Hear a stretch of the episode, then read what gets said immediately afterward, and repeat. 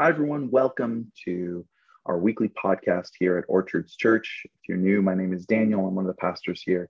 We didn't manage to record the sermon this week, and so I thought I would just sit down here uh, with my computer and walk through my notes of the sermon so that if you didn't get a chance to listen to it, um, this is an opportunity to kind of engage with the text of what we went over. So um, we'll go ahead and dive in. So, what uh, today's text is Genesis 2 4 through 25.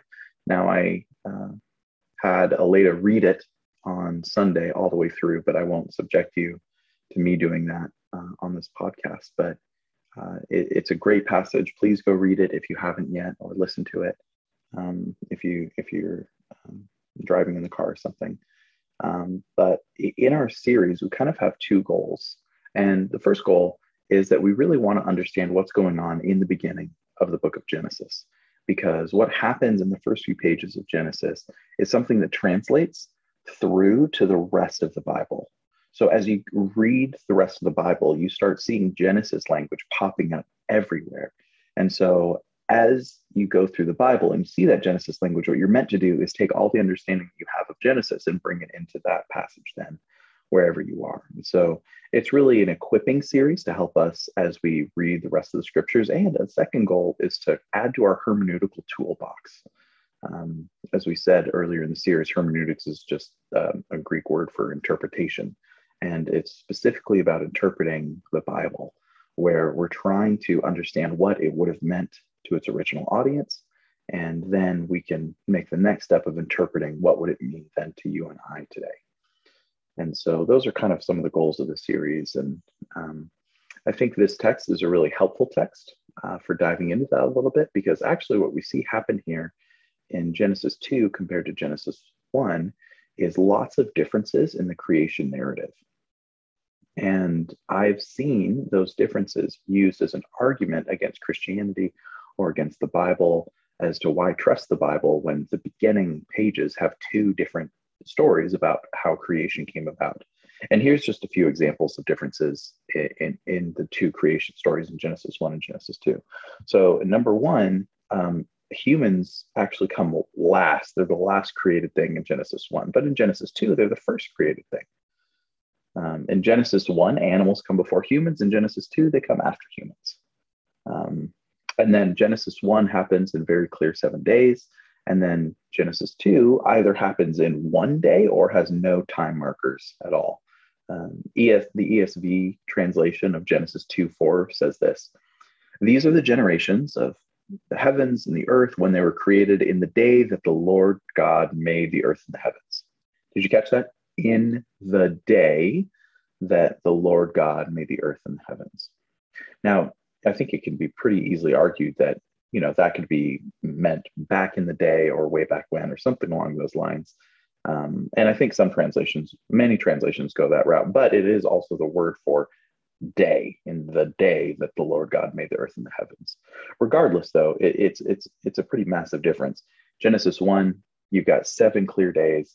Genesis 2 you have either one day or no real time markers and all creation kind of just happens um, and then an, another major difference is Genesis 1 begins where Yahweh is hovering over um, the chaos waters.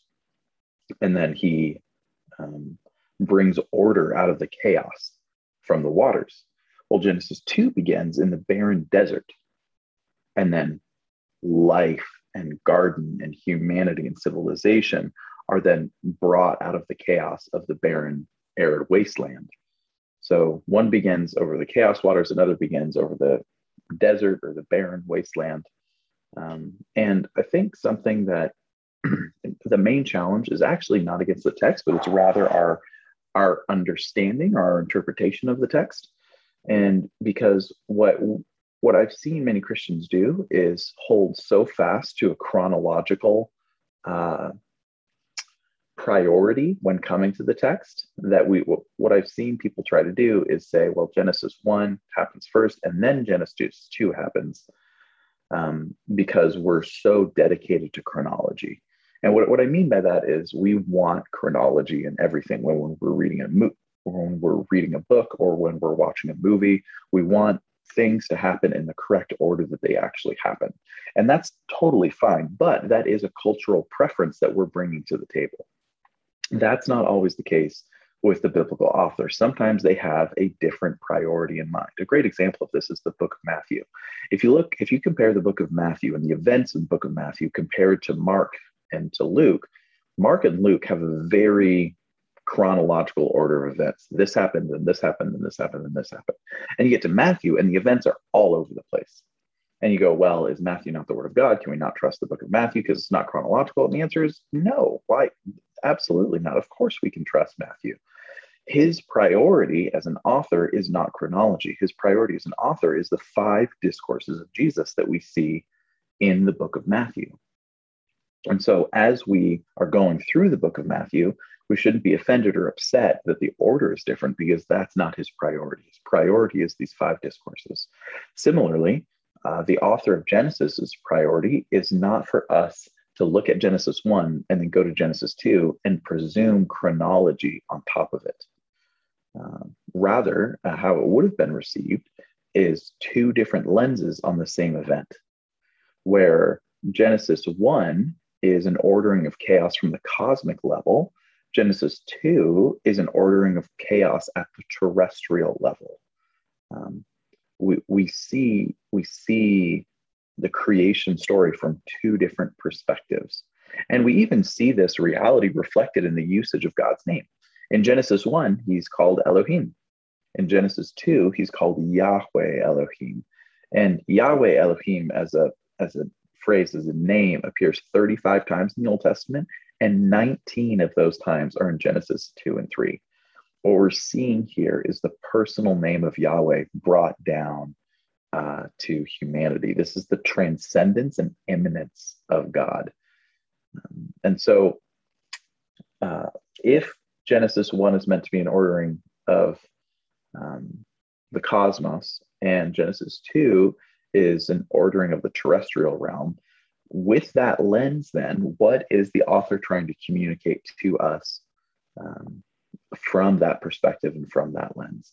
And I think that the thing that leaps off the page to me, one of them, anyways, is humanity. Is humanity is seemingly the focus of Genesis 2, where God spends a lot of thought and energy and time and relationship is with humanity, creating humanity, placing humanity in the garden, um, giving humanity work to do while they're in the garden, um, etc.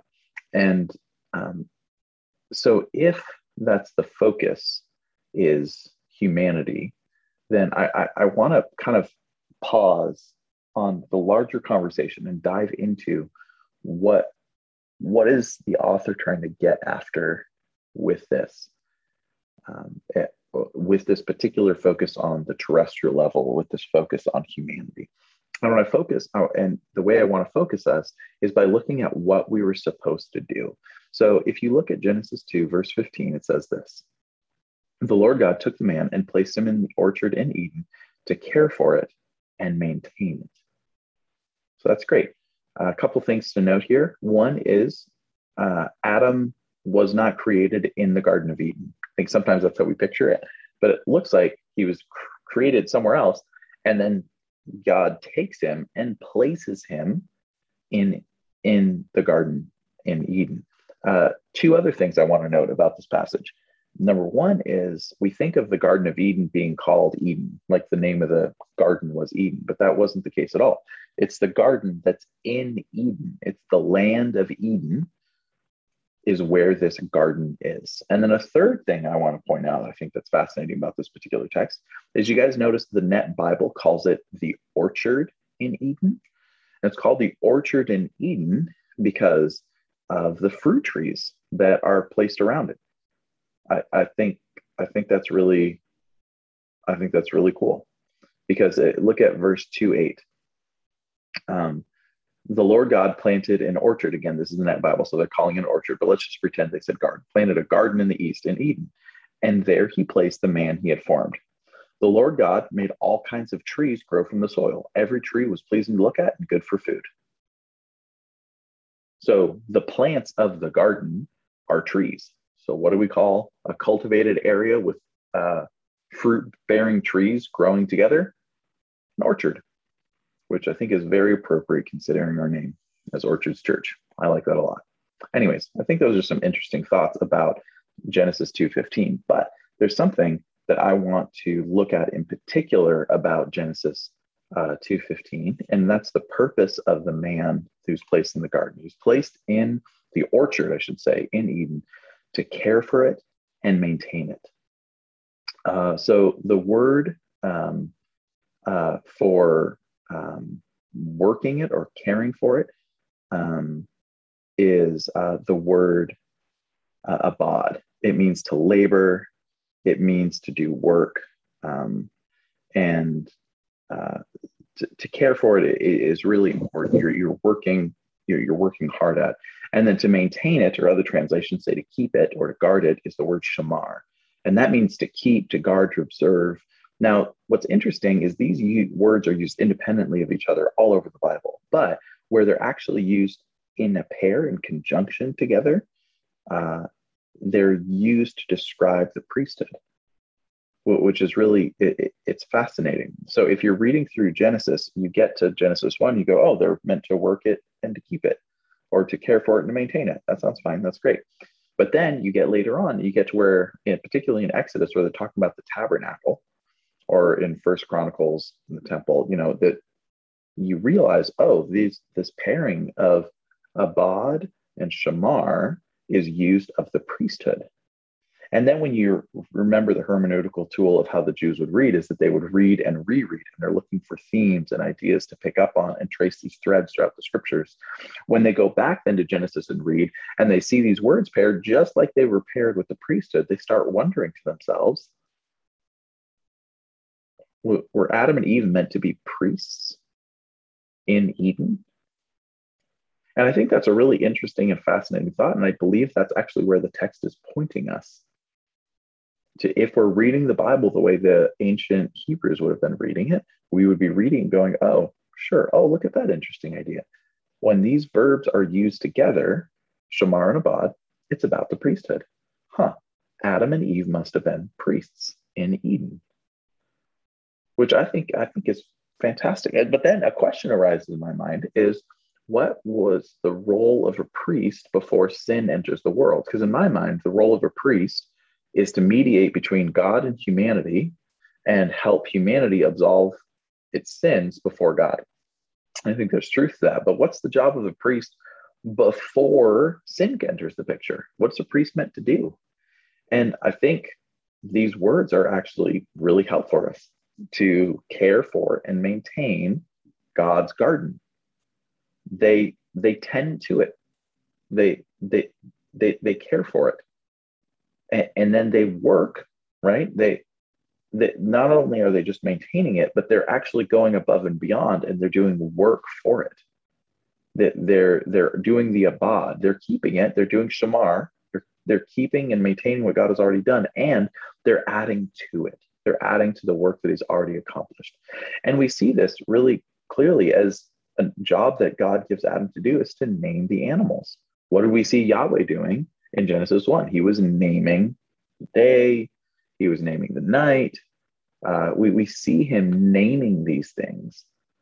And now we see his invitation to humanity to join him in maintaining and caring and working for God's work and partnering with God in his work. So, uh, that's what we see this this priestly imagery of Adam. So it's actually even fascinating to compare Genesis 1 and Genesis 2 now, is Genesis 1 is giving this royal imagery for humanity, where humanity is meant to rule eh, alongside Yahweh, partnering with Yahweh. And then in Genesis 2, we see this priestly imagery for humanity, maintaining and working what God has already accomplished. And so, what we're meant to do here is, as we're reading, is to start pairing these ideas of humanity being some kind of royal priests, or some might even say a royal priesthood, meant to be image bearers who rule and join God and ruling over the whole earth by making communities of image bearers who join God in his work over the whole earth. So we're, we're meant to be these royal priests, which is a massive biblical theme. Um, we see figures who act as royal priests all throughout the Bible. So you got Adam in the garden who's meant to rule and to be a priest. You have Noah who's in charge and uh, especially after the flood, and then also right after the flood, making an altar to Yahweh uh, at the gate of the or at the door of the ark. Um, you see Abraham leading his family, ruling over his family, and then building an altar at the Oaks of Moreh. And then it's you're supposed to start picking up on, oh yeah, okay, great. Yeah, that guy kind of does a priestly thing and he does a kingly thing. Okay, that's an interesting pairing. Oh, that guy does the same thing. Oh, that's interesting. But then you get to Genesis 14, and suddenly there's a guy who's actually explicitly called a king and a priest, and he's this guy called Melchizedek. So I'm going to read Genesis 14, 17 through 20. It says this After Abraham returned from defeating, and these names, just forgive me, Kedorlaomer and the kings who were with them, the king of Sodom went out to meet Abram in the valley of Shaveh, known as the King's Valley. Melchizedek, the king of Salem, brought out bread and wine. Okay, so there's this guy. It's the first time we've met him. It's verse 18. Melchizedek, king of Salem, brought out bread and wine. Okay, there's this king called Melchizedek. Then it says, now he was a priest of the Most High God. Interesting. So if we have this theme going, where we're reading and rereading the text, we have this theme building in our minds of a royal priesthood, of king priests. And then we get to Genesis 4:18 and we meet a king priest. Melchizedek, king of Salem, brought up bread and wine. He was a priest of the most high God.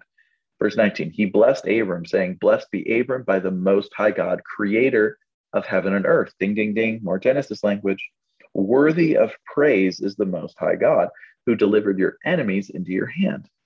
Abram gave Melchizedek a tenth of everything.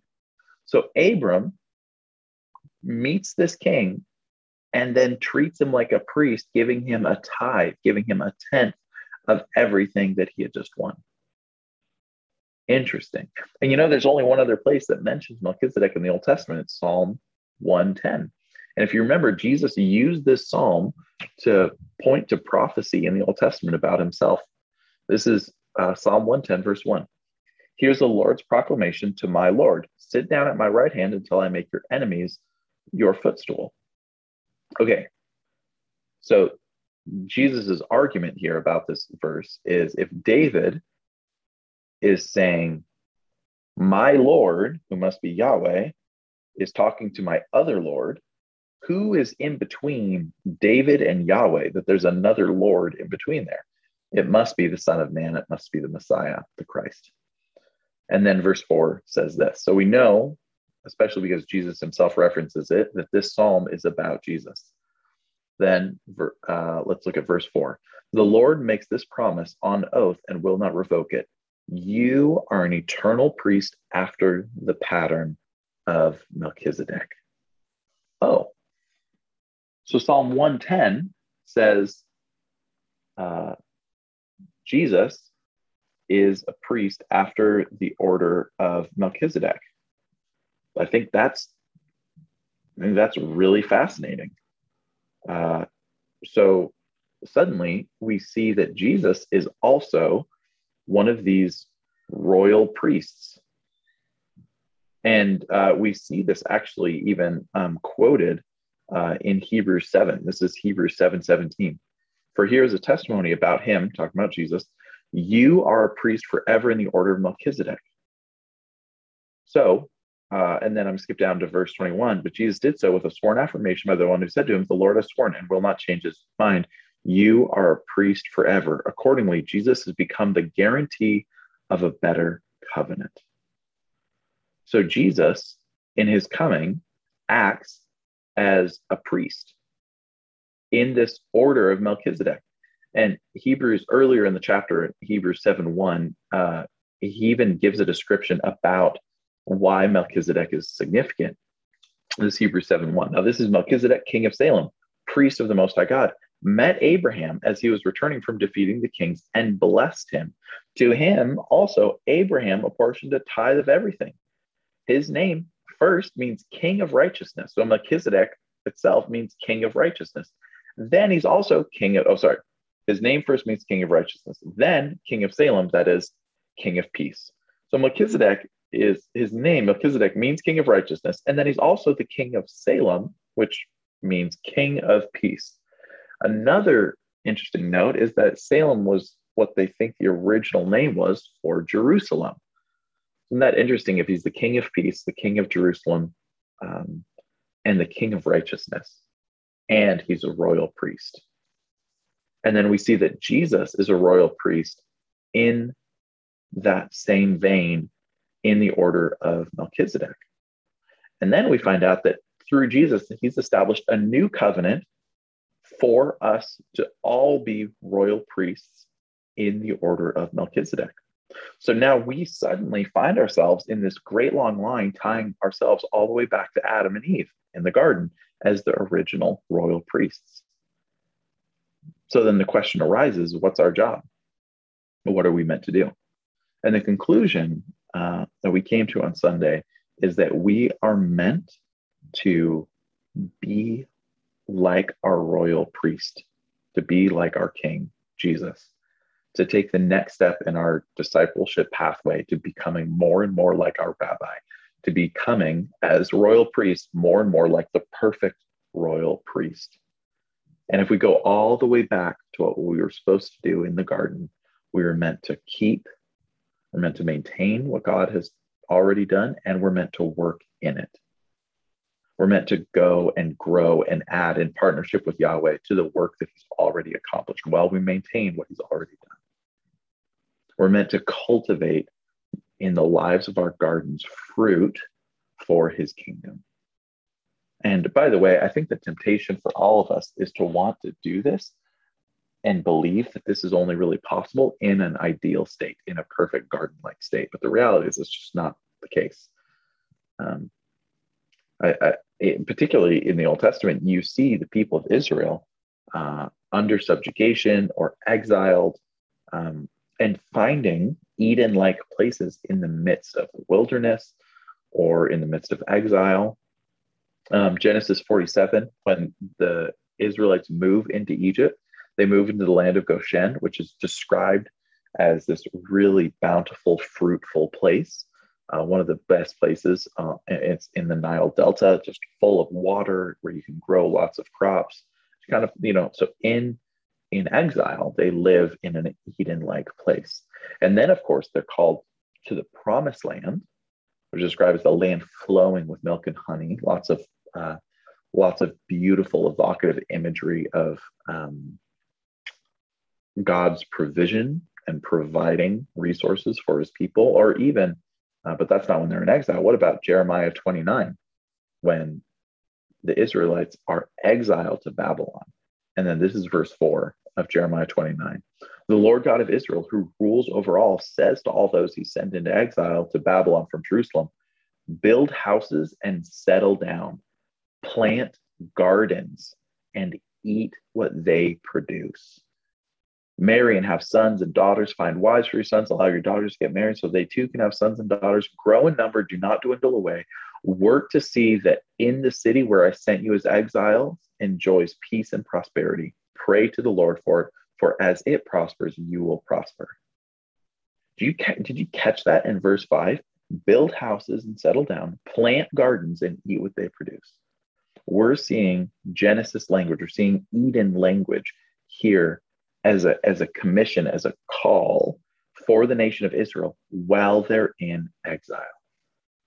And that's what's true for you and me. When life is hard, when life is challenging, when we're feeling oppressed or downtrodden or exiled from where we want to be, in those places, our calling of cultivating and working alongside what God has already done does not go away. In fact, it's even more imperative in those places we know one day we'll get to return to the promised land when all things will be made new. But right now, in exile, we must continue to cultivate and to grow in the work that God is doing in the gardens of our lives.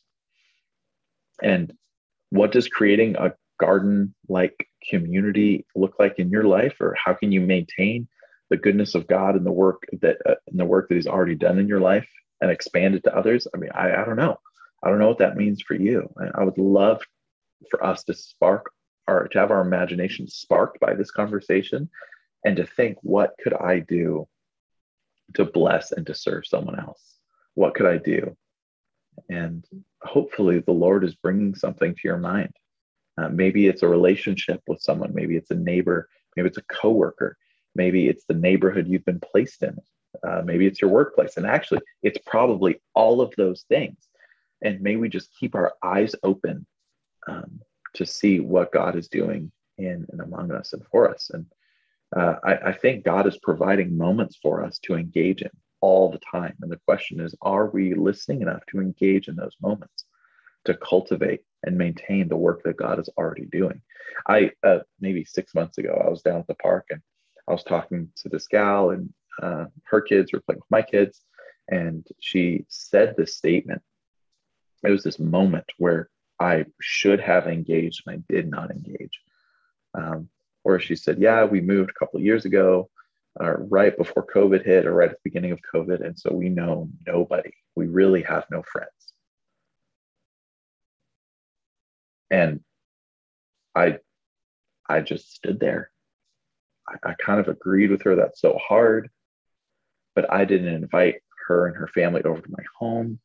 I didn't give my phone number. I didn't get her phone number. I didn't do any of these things. I just let the moment pass me by.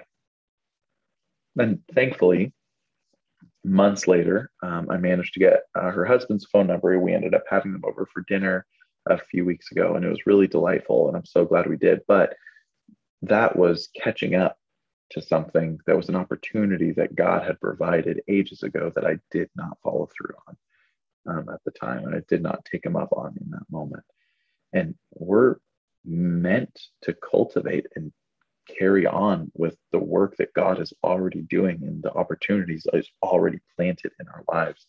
And believe me, we're surrounded by opportunities. If you are um, if you if you're a stay-at-home parent raising kids, you have opportunities all around you at the park, um, at the grocery store, at the coffee shop. If you're working a nine to five, you have opportunities in the office every day.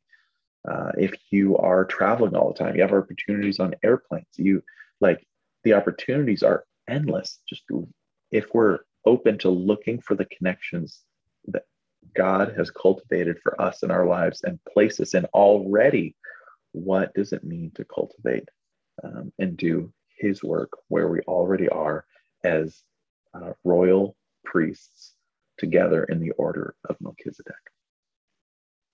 Yeah. So that's the main thrust of the passage. And so um, yeah, I hope this has been helpful. Um, and I appreciate everyone participating and joining in Genesis series. Well, we'll hope to catch you next week. Have a good day.